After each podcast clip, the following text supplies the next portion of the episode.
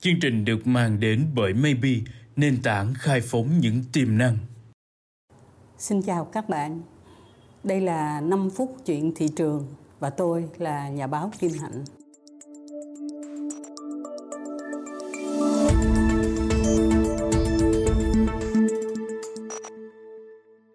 Câu chuyện của chúng ta ngày hôm nay tôi ờ, sẽ kể cho các bạn nghe câu chuyện về một cái dịch vụ mà càng ngày nó càng trở nên phổ biến ở các nước Đông Nam Á của chúng ta. Như các bạn biết là các nước Đông Nam Á đó có tổng số dân số khoảng chừng 700 triệu người. Có những hòn đảo nó ở xa cách cũng như là nó có cái tình trạng là thiếu bác sĩ. Và gần đây thì smartphone lại được sử dụng khá là thông dụng. Cho nên ở các nước,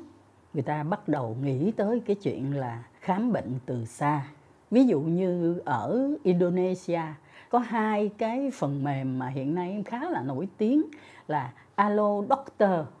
và Hello Doc là người ta sử dụng cái phần mềm đó để người ta đăng ký bác sĩ chuyên khoa gì và người ta mấy giờ người ta được gặp cái người bác sĩ này để người ta được khám bệnh. Ở Singapore hiện nay nổi bật là một cái phần mềm gọi là Doctor Anywhere.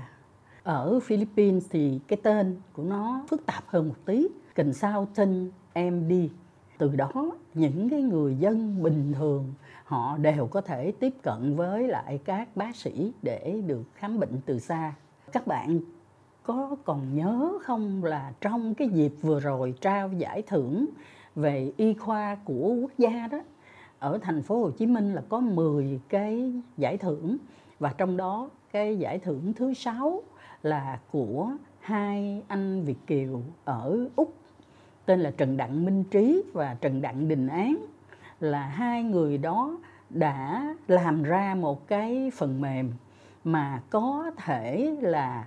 chẩn đoán từ xa tất cả các cái hình ảnh x quang về phổi lần đầu tiên Việt Nam của chúng ta tiến hành cái phương thức khám bệnh từ xa này mà lại dành cho những người dân nghèo ở xã đảo Thạnh An ở Cần Giờ. Ở các nước thì thưa các bạn, người ta đã bắt đầu có cái tình hình là người ta giao thuốc luôn cho cái người bệnh sau khi chẩn đoán. Và đồng thời người ta cũng lập ra những cơ sở điều trị hợp pháp để sau khi chẩn đoán rồi thì những người bệnh có thể đi đến các cái cơ sở điều trị này để điều trị trực tiếp. Như vậy, càng ngày cái việc mà thiếu thốn về thiết bị hay là thiếu thốn về bác sĩ được khắc phục bởi cái công nghệ mới đó là một cái dịch vụ mới ở các nước Đông Nam Á hiện nay đang ngày càng được ưa thích chúng tôi xin được tạm dừng cái câu chuyện một phương thức mới trong khám bệnh của người dân ở Đông Nam Á này và xin hẹn các bạn trong 5 phút tiếp theo.